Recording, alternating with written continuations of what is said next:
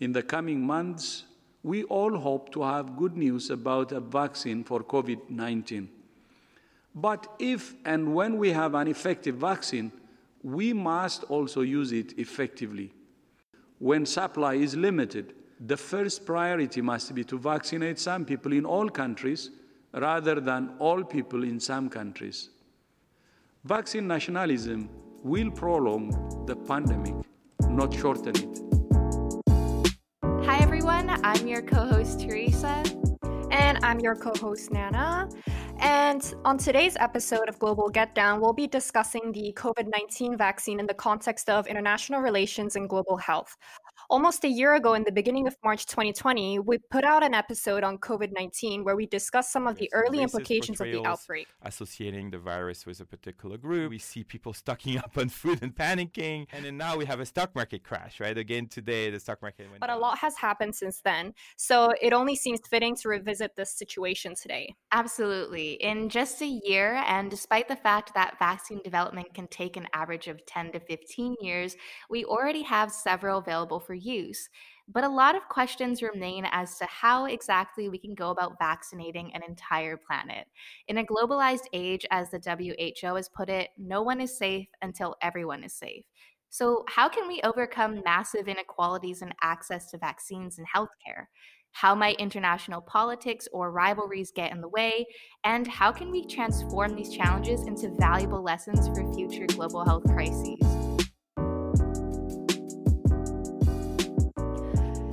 Help us answer these questions, we've brought on Dr. Prince Adu from the School of Population and Public Health and Godwin Dzah from the Peter Allard School of Law.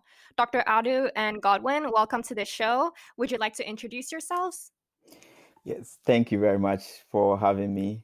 Um, I teach two courses at the School of Population and Public Health. Um, I teach um, an undergraduate course um, called Working in International Health, and then I teach a graduate level course called Global Health and Human Security.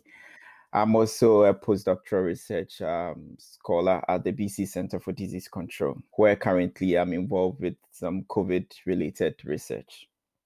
Hi, um, my name is Godwin, and I'm a doctoral candidate at the Peter Allard School of Law, and I'm a TA in the School of Population and Public Health, working with Dr. Adu. And my research is focusing generally on international law, more precisely on sustainable development.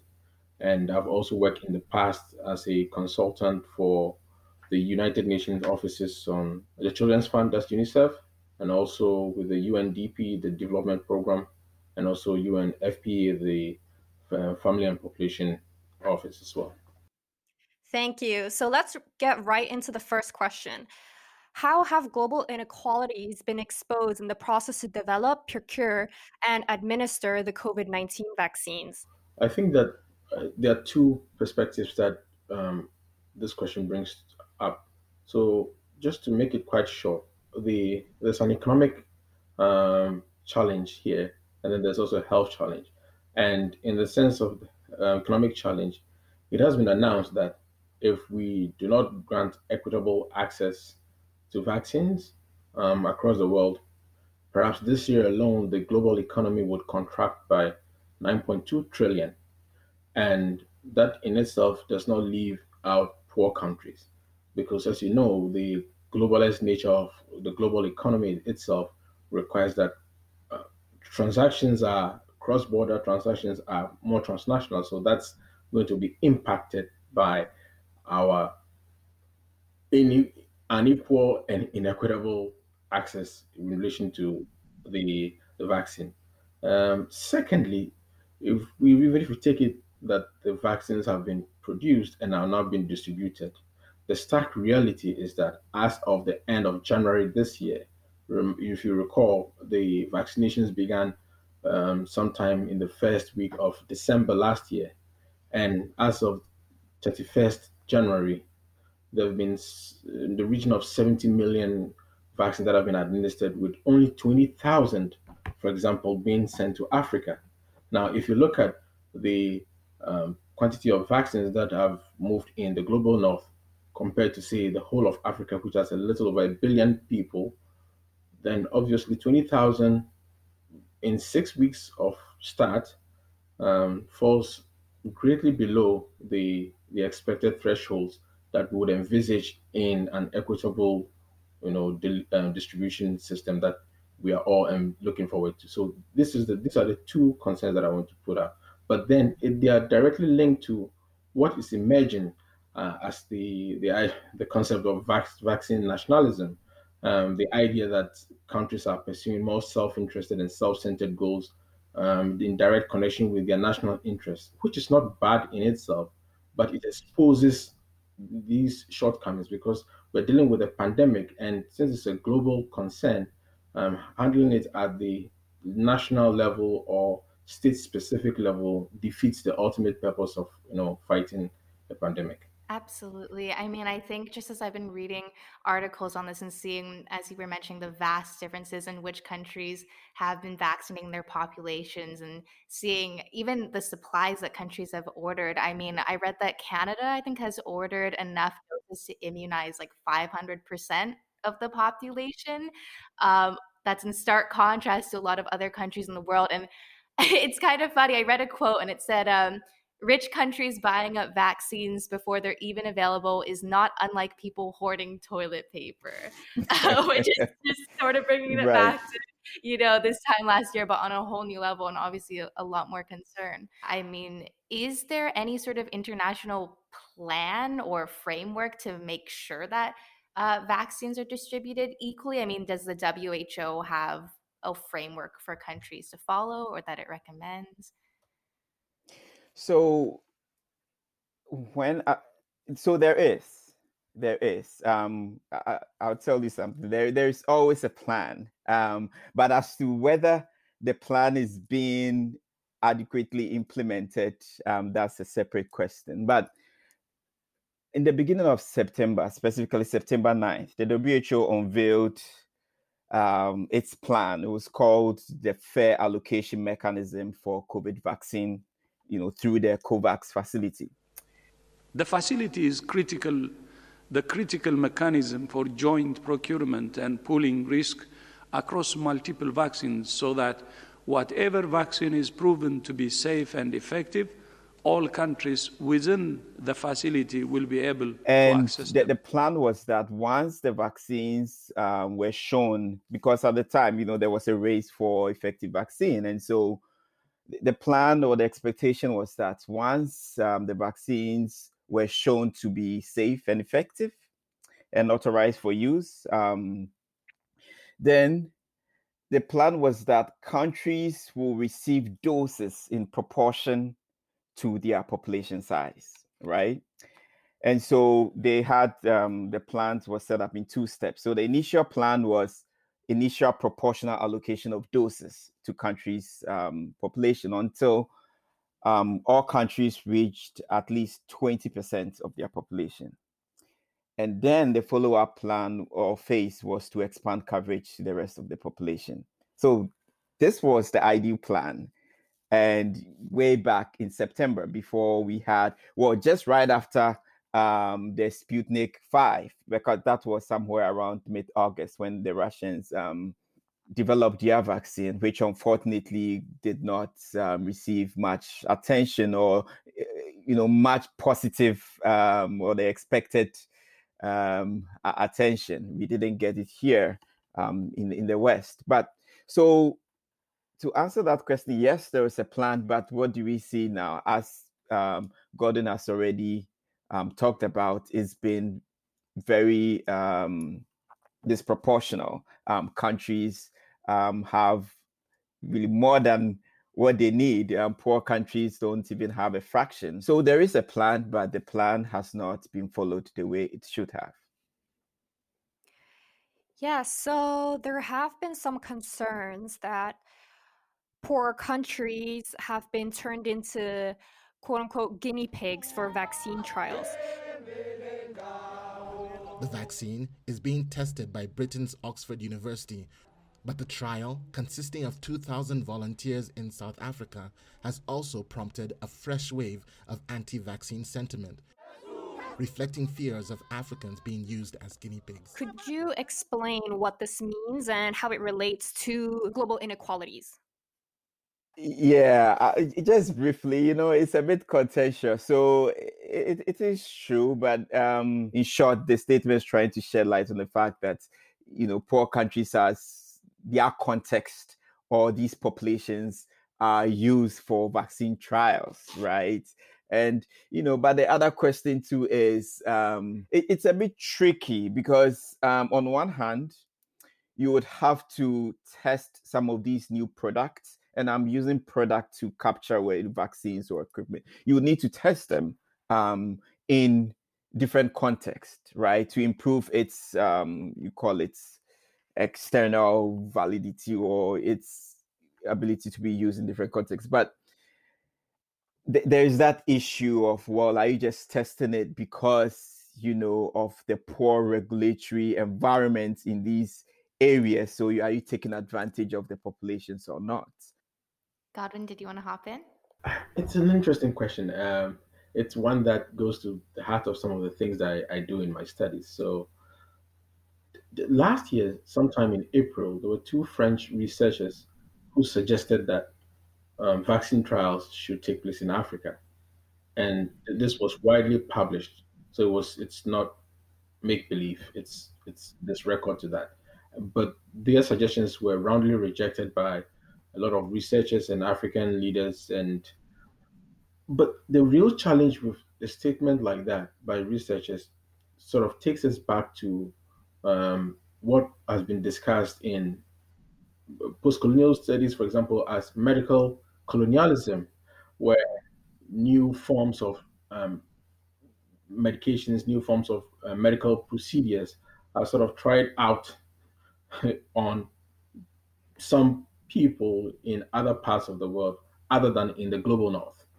And when the, the efficacy of those medications or those processes are sort of measured, um, then the success, in quote, is repatriated to the north. And then it is used at a relatively, you know, lower price in the north. And then if those medicines or those practices or those medical interventions will be available to the south, it will come at a high cost. So you sort of like externalize the negative conditions that go with the testing, but then you mm. take the positive back to the north. So so there is some concern with this kind of statement that the south might be used as guinea pigs. Whether it is true or not at this moment, it is not the issue because as it is playing out, it is the north at the moment that is receiving the vaccines. And at the same time, as I understand, countries often agree to hosting these trials because they get access to the vaccines in return if they're successful? Yes, it is true. Uh, but then uh, the it, it, will, it will be rather a very optimistic, you know, extremely optimistic point just to make it so. Because what happens is that sometimes the quantity of the vaccines you are promised under the agreement may fall far below the what can help you to get herd immunity. Dr. Um, Adu spoke earlier on about that. So so so the agreements are not entirely made as agreements between two equal parties. The agreements would tend historically and structurally to favor the where the global capital is situated, usually from the north. So these kinds of nuances must be accounted for in in those kinds of situations. So I think I mean we've already kind of even just in that the first couple questions talked about how politics can play so much into vaccines and getting vaccines out, getting access to vaccines. So I want to talk now about the politicization of vaccines. We saw some examples. Um, Iran banned uh, vaccines from the US and UK. Imports of US and British vaccines into the country are forbidden. I have told this to officials, and I'm saying it publicly now. If the Americans were able to produce a vaccine, they would not have such a coronavirus fiasco in their own country. Um, the USA was sanctioning um, vaccine developers in Russia. The United States has added five Russian research institutes to its sanctions list. They include the Russian Defense Ministry Research Institute, which has been working on a COVID 19 vaccine. The US claims that these institutes have been involved in the research of chemical and biological weapons. So, how could the politicization of vaccines and geopolitics represent a challenge in vaccinating people around the world? Well, it is.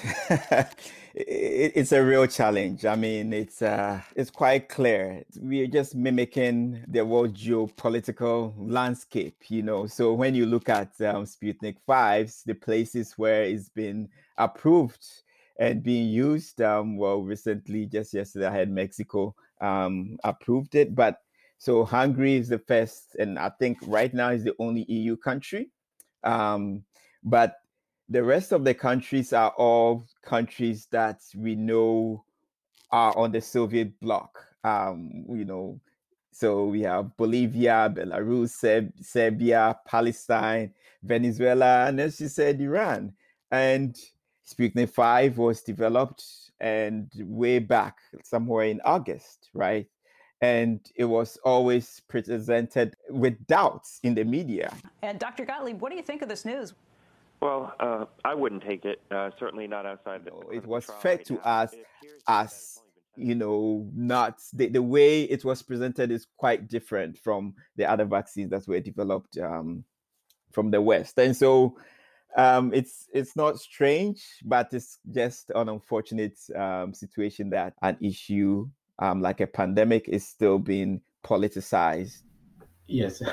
so as um, Dr. Adu pointed out, we need to probably trace the, the, the genealogy of this COVID 19 vaccine, at least when we had the first vaccine till date. You know, short genealogy to sort of understand how the Cold War bipolarity is still alive, in, in although in a different context. So Sputnik 5 is from Russia, the first on record. And if you and, and the Russians themselves are I mean created a very interesting scenario with the naming of the vaccine Sputnik because we know that Sputnik is actually the race between the US and then the USSR over who was to send the first uh, artificial satellite into orbit. Our satellite Sputnik lifted at 22 hours 28 minutes. And the Russians beat them to it. So, Dr. Newell, what about the vital question that everybody is thinking about? Why and how did the Russians beat us to the draw? So well, it was interesting to see how the Russians chose to name this Sputnik 5. You know, in itself imprinting the geopolitical, you know, statement in, in, in a medical intervention. And then right after that, we had the Chinese Sinopharm come up with their own vaccine. Surprisingly, these two were never discussed as a matter of global concern in WHO um, um, records. It always seemed that they steered away from them, questioned their efficacy, questioned even uh, Uh, the the issue of whether they had completed the necessary trials that they had to go through. So when we put that in that context and you look at the news reports here, if you check most of the news reports from Washington Post all the way to CBC Russia News. said today it's already you won. see words like untested, even though it hasn't completed phase three. Unproven, COVID-19 that hasn't been clinically approved. Yet to be approved. Injected straight into the arm of Evelyn Wu last week. And so these, for these kinds of words, signify to us that there was a rejection of a sort of those vaccines. Already. A vaccine so quickly and from a country notorious for propaganda and deception. And then came in Pfizer, Moderna, uh, the Oxford AstraZeneca um, vaccines, and then boom, it seems that we had accepted that, and that became the basis for the WHO's own COVAX plan, uh, you know, to kick in when they started buying up vaccines. What is of greater interest is that if we want to examine what this means in terms of vaccine efficacy, we know that Moderna is around 94, Pfizer 95. Just last night, uh, the Lancet, which is one of the most leading uh, medical peer publications, reported that the Russian Sputnik 5 was safe and effective and rated at 92%.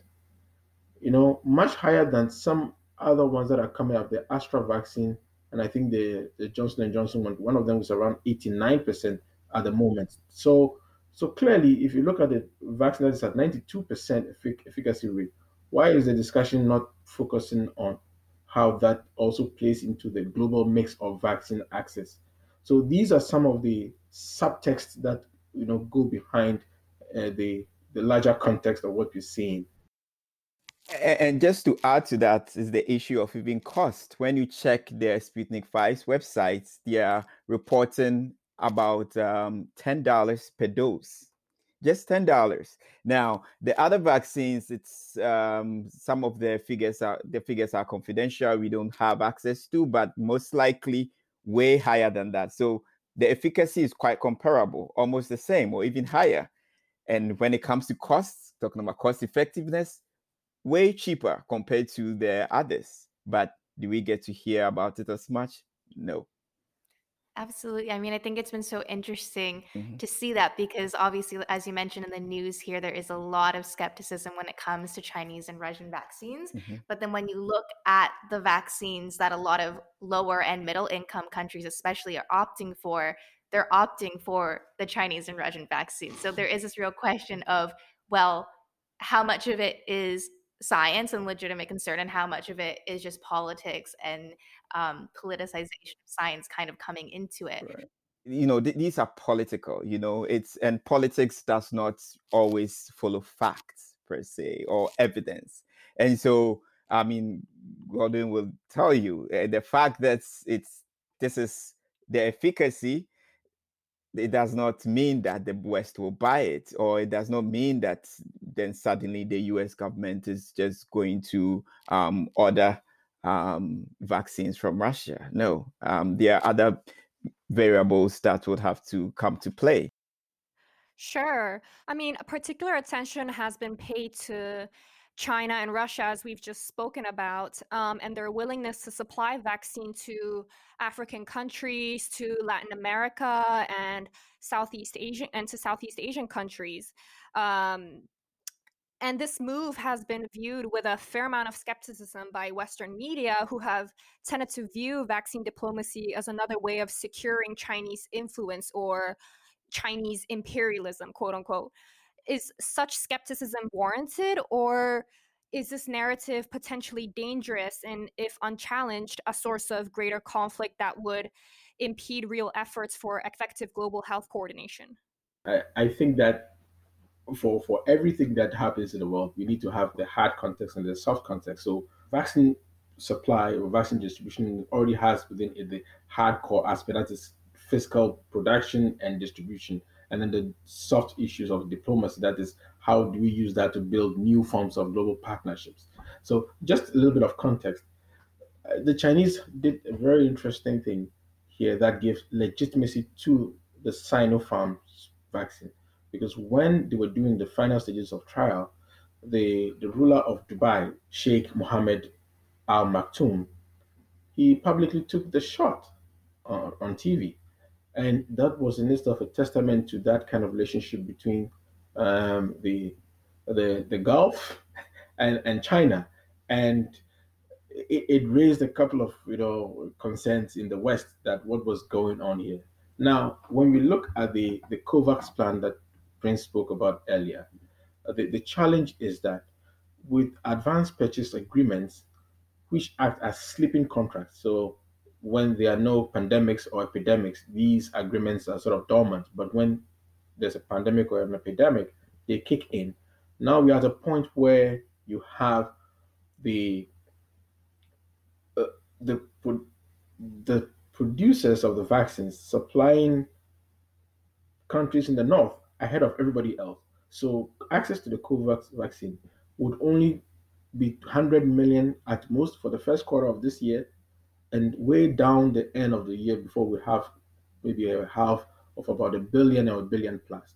So d- developing countries, especially countries in the global north, are looking at alternative arrangements to this kind of challenge. So they have all kinds of arrangements that Prince mentioned with um, either Sinopharm or CanSino, which are leading producers of um, these um, vaccines in China, and also with the Russians Sputnik, Sputnik 5. You would notice that the, the US government has already placed some restrictions on some of the labs that are producing these vaccines in Russia, for example. So there's all kinds of contestations going on here. And because the pandemic is a serious crisis, you know, spiraling out of control, it is interesting to see how states are taking advantage of the situation to sort of realign their relationships. So it is a necessary situation for states, especially in the global south, to redefine what their overall interests are and sort of leverage on whatever is happening between the superpowers and see how best they can um, you know, create an enabling framework for them locally to be able to adapt to what is going on internationally. Well, then moving on, um, we wanted to ask a little bit about equitable vaccine access and the role that international law could maybe play in that. Um, what role can or does international law play in helping to guarantee equitable vaccine access uh, for various populations, particularly concerning um, either countries that are being sanctioned and therefore face difficulties. Uh, Washington maintains food and medicine are exempt from its sanctions. But in practice, most international banks refrained from dealing with any Iranian transactions for fear of American or penalties. also for vulnerable populations living in conflict zones or under non-state the Israeli Minister of Health told Sky News it is not up to Israel to provide the vaccine to the Palestinian territories. I mean, how does vaccine access work for, for them who kind of fall outside of the, the norm? Uh, you know, Godwin, I don't know if we can really be talking about law in this in this case, right? I mean, you can, I mean, the WHO it's the main body that's supposed to, um, you know, be at the forefront of um, coordinating responses and with vaccine distribution, um, who is supposed to be allocated what. But they don't have the tools, the legislative instruments, or um, any legal, these are not legally binding um, things we're talking about here. Um, Godwin is, has more expertise in this. Um, the first part of the question, I think, suggested what kind of framework we have, like global health framework. Well, perhaps just to go back a little bit, the COVAX plan is that plan. It's more or less the only equitable vaccine access program. The more difficult issue is for countries in conflict situations and in, for countries that have non-state actors uh, or countries that are under dual governments like what we have in Libya, countries where there's turmoil over who really governs the country, like Venezuela. These are quite distinct in the way they function. So the kinds of crises that we have in Venezuela is not the same as, as what we see, say, in Libya, for example.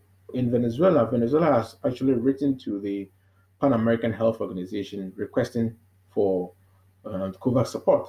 So uh, that request has already been made. Uh, it's the same with North Korea. North Korea has written for that support, and North Korea is not new to the the kind of arrangement that we have. One of the partner institutions in this COVAX plan is the Gavi Alliance. The Gavi Alliance has supported North Korea with vaccinations for childhood diseases like polio, diphtheria, things like that. So these are not entirely new arrangements at all. The only question that this brings up is the security concerns. In 2015, 2016, some polio vaccinations going on in Taliban controlled Afghanistan and Taliban controlled Pakistan resulted in the death of some WHO officials because some Islamic fundamentalists felt that this was a violation of Islamic norms. So that you know put that program in jeopardy. Now, these are some of the real life situations that the WHO officials will have to confront when they go out there. Right. Yeah, because I, I think there has just been this question of, well, first of all, even if there is international law governing this, I think it is really a matter of whether countries decide to follow it or not. I know that um, we were reading an article about um, Palestine and Israel concerning Gaza on the West Bank, where the UN was saying uh, to Israel, it's your responsibility to make sure that Palestinians get get access to vaccines. But then Israel was sort of saying, well, no, it's actually the Palestinians. It's their own responsibility under the Oslo Accords. So there's all these kinds of different laws floating around, and it's a bit. It just seems like there is no, as you're saying, there's no one answer or right fit. Mm-hmm. Definitely. And um, the pandemic has also, you know, posed significant ethical questions and challenges with regards to our healthcare systems, government priorities, and the role of private actors in the global health system. So, I was wondering if you could talk a bit about in what ways has the pandemic exposed ethical questions with regards to our healthcare systems and government priorities? And where does the line exist in terms of generating profit and providing effective healthcare? And I raise this question because Oxford University was going to open source its vaccine, but the Bill and Melinda Gates Foundation was able to convince them otherwise and to sell exclusive rights to uh, pharmaceutical companies. So there are clear ethical questions here. So I, I want to gauge with both of you a little bit about these kinds of ethical questions. You know, the number one um, ethical concern that um, I see here is, and I'm calling it an ethical concern, it's nationalism. Maybe nobody really calls it an ethical issue, but I think it's about time we looked at it if we could call it um, an ethical issue here. Um, and it actually defeats the purpose of, uh, or it defeats the values embedded in global health or a global response to a pandemic. Oh, you know, so to me, I see that as the number one issue. Um, once we're able to move past that, you know, that sort of nationalistic um, approach to our handling of the pandemic in individual countries, then that is a good step in how um, we are really going to address it. And how, how did it come about? Um, I've had conversations about this with Godwin in the past, and he really saw this as a wave that was that has started way before even the pandemic, and he foresaw this being very, very detrimental to all of us. And unfortunately, the pandemic hit, and now we see this um, nationalism being played out here. Um, it's the pandemic has definitely exposed us um, our emergency preparedness um, from a public health point of view, and so um, how were we where did we have enough was our capacities our public health infrastructure were they well strengthened um, or not? Or was our public health system um, just structured for profit making? Was it too there was there too much emphasis on um, pharmaceuticals as opposed to prevention?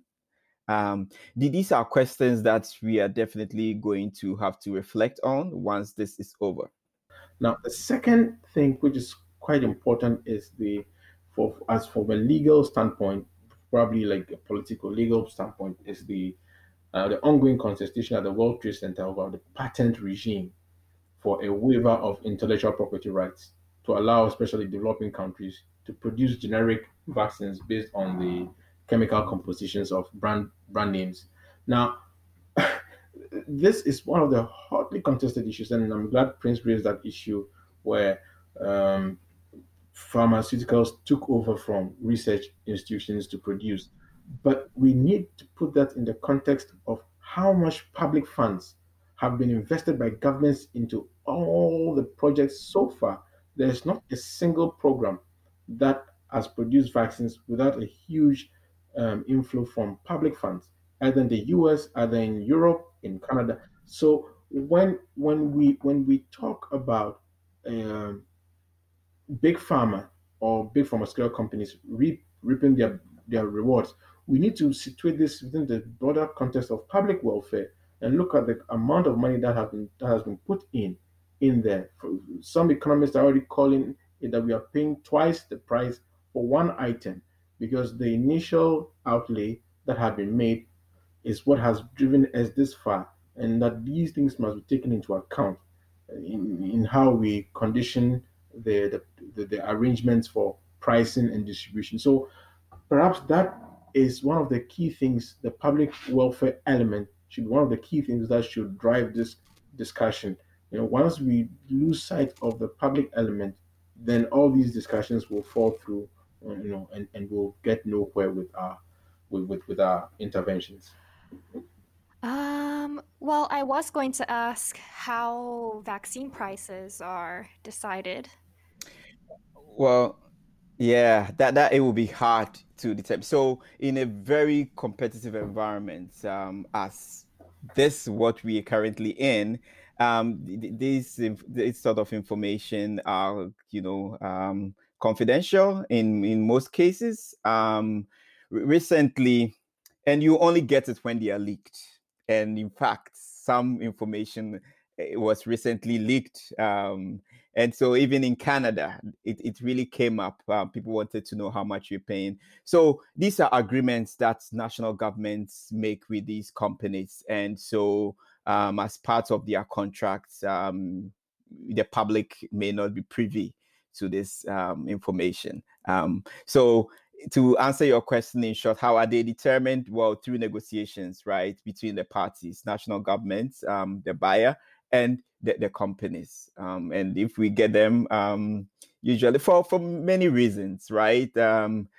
Yeah, are so many reasons, but mostly because of um, the current situation, the competitive nature um, of the markets. Um, everyone wants it, and so um, they wouldn't want to disclose. the Commission understands fully um, the point that you're making about the interest um, of uh, public, publicizing uh, the prices of vaccines. What we are saying is that this was part of the process to conclude these contracts, and we are not in a position. And again, uh, because we lack um, a well coordinated um, global health response to this, it will continue to play out like this, where country X does not know how rich country Y was able to negotiate and get those prices. Right. And obviously, that leaves all sorts of questions about because of limited supply, whether bidding wars could ensue. And again, that mm-hmm. you know, poorer countries are going to get left behind. It, got, it all boils down to like the same inequalities, essentially. Exactly. Exactly. Yeah. So we've we've kind of talked about some of the logistical issues, some of the political issues. Um, we haven't talked a whole lot about public resistance to to vaccines and how that could represent another problem. I mean, so I was downtown the other week, um, downtown Vancouver, and I saw a small protest going on against um, mandatory vaccination.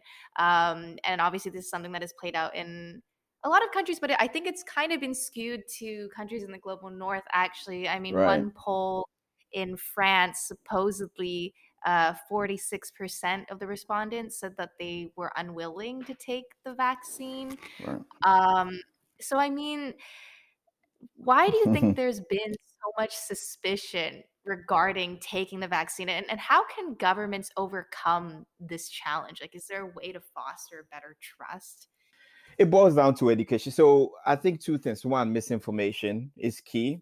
Um, there is, you know, a lot of misinformation um, around, and when people are ill informed, um, then it leads to some of these um, attitudes, um, right? But then also, there is also quite a legitimate um, issue here let me take you back to around 1930 all the way to 1972, the Tuskegee um, study. So this was in the US. They were conducting this study to study the natural history of um, syphilis by the US Public Health Service, right? So a major study. And the subjects or participants were a group of black men. Now, when the treatments for um, penicillin became available in 1942, they weren't offered to these men. So and they failed to provide information to to them as well. And there were other unethical um, issues that came up in this study. It's well known, and the US public response has been affected by this unfortunate incidents where people are sort of misled and again marginalized people. We started off by talking about people being used as guinea pigs. And so these are still embedded in people's memory. There is deep mistrust with the authorities, plus misinformation, the age of misinformation. You have this issue of um, vaccine on acceptance or vaccine, but you know, it's it's quite it's, it's a very it could, it's sensitive. It's a sensitive issue because some of the concerns are quite legitimate, but um, there uh, on their misinformation part, you know, education is key. And I'll leave the rest for Godwin. Right.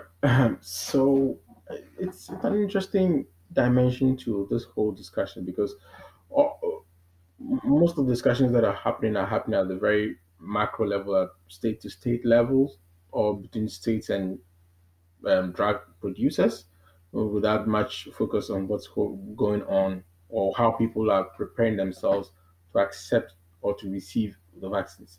And we, we noted that even in, for example, in the US and parts of Canada and even parts of Europe, there were even anti-mask campaigns. Wearing a mask is unhealthy. They're fake, lying news to I'm people. not endangering anybody by not wearing a mask. So we cannot discount the question of disinformation and misinformation as the basis for these concerns.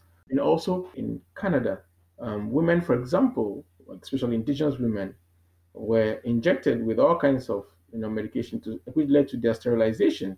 You know, as a result, some never had children again and didn't know why until recent um, royal commissions and other provincial commissions uncovered those kinds of situations. The same in the US as well. So if people have concerns about receiving the vaccines, we cannot easily discount that as unfounded. It has some history around it. The only way out of this is education, education, education, and a lot of transparency with the side effects of these vaccines and making that information available is because to keep the public in the dark, then obviously we are giving room and space for the flourishing of conspiracy theory, the very thing that we don't want at this moment. Right, absolutely. Uh, but we've just got one more question, just like a quick wrap up question. Yeah, this is a question submitted from our audience. Um, how can we remove inequalities to access uh, to vaccines? How do we advocate for free universal access to vaccines? First, I think we need to strengthen our global health bodies. The WHO, it's unfortunately, it, it lacks capacity. It's heavily under resourced. Canada's healthcare budget is um, around $265 billion. What do you think that the WHO's budget is? Well, it's about 5 billion, right? That's about less than 5%, it's about 2%. So it's a it's a body we keep hearing of the WHO, you know, um, yes, develop guidelines, coordinate response, but the capacity is very, very, very limited. And and so we need to really strengthen um, these global health um, bodies, the WHO in particular. And um, and then education is key to addressing some of these inequities.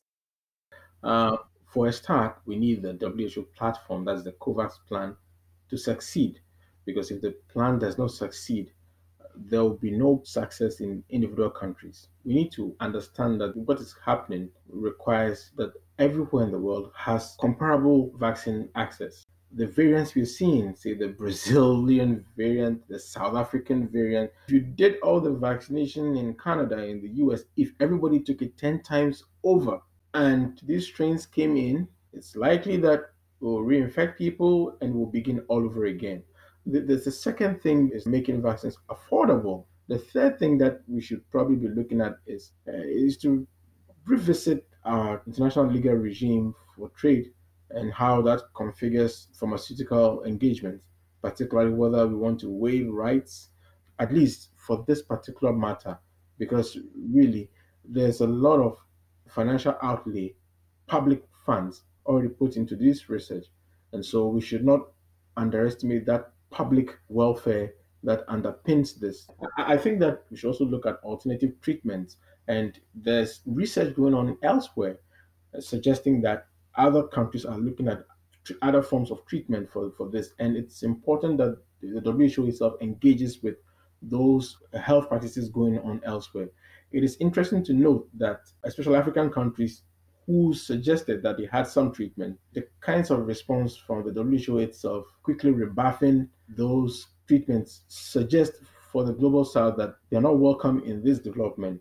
So if these kinds of research is going on in those places, we probably should approach it with an open mind, not with an outright rejection. I think that that also gives some legitimacy to the the validity of the work that the WHO itself does. especially in times like this. So it almost seems as though there could be a degree of arrogance, sort of, and gatekeeping when it comes to you know who who gets to play a part in resolving this problem and and who gets to kind of have to be the bystander, right? Certainly, certainly. Right. Who gets to be the hero at the end? Yeah. Dr. Adu and Godwin, thank you so much for joining us on today's episode of Global Get Down. And to our audience, thanks for listening, and we'll see you on the next episode. Thank you. Thank you.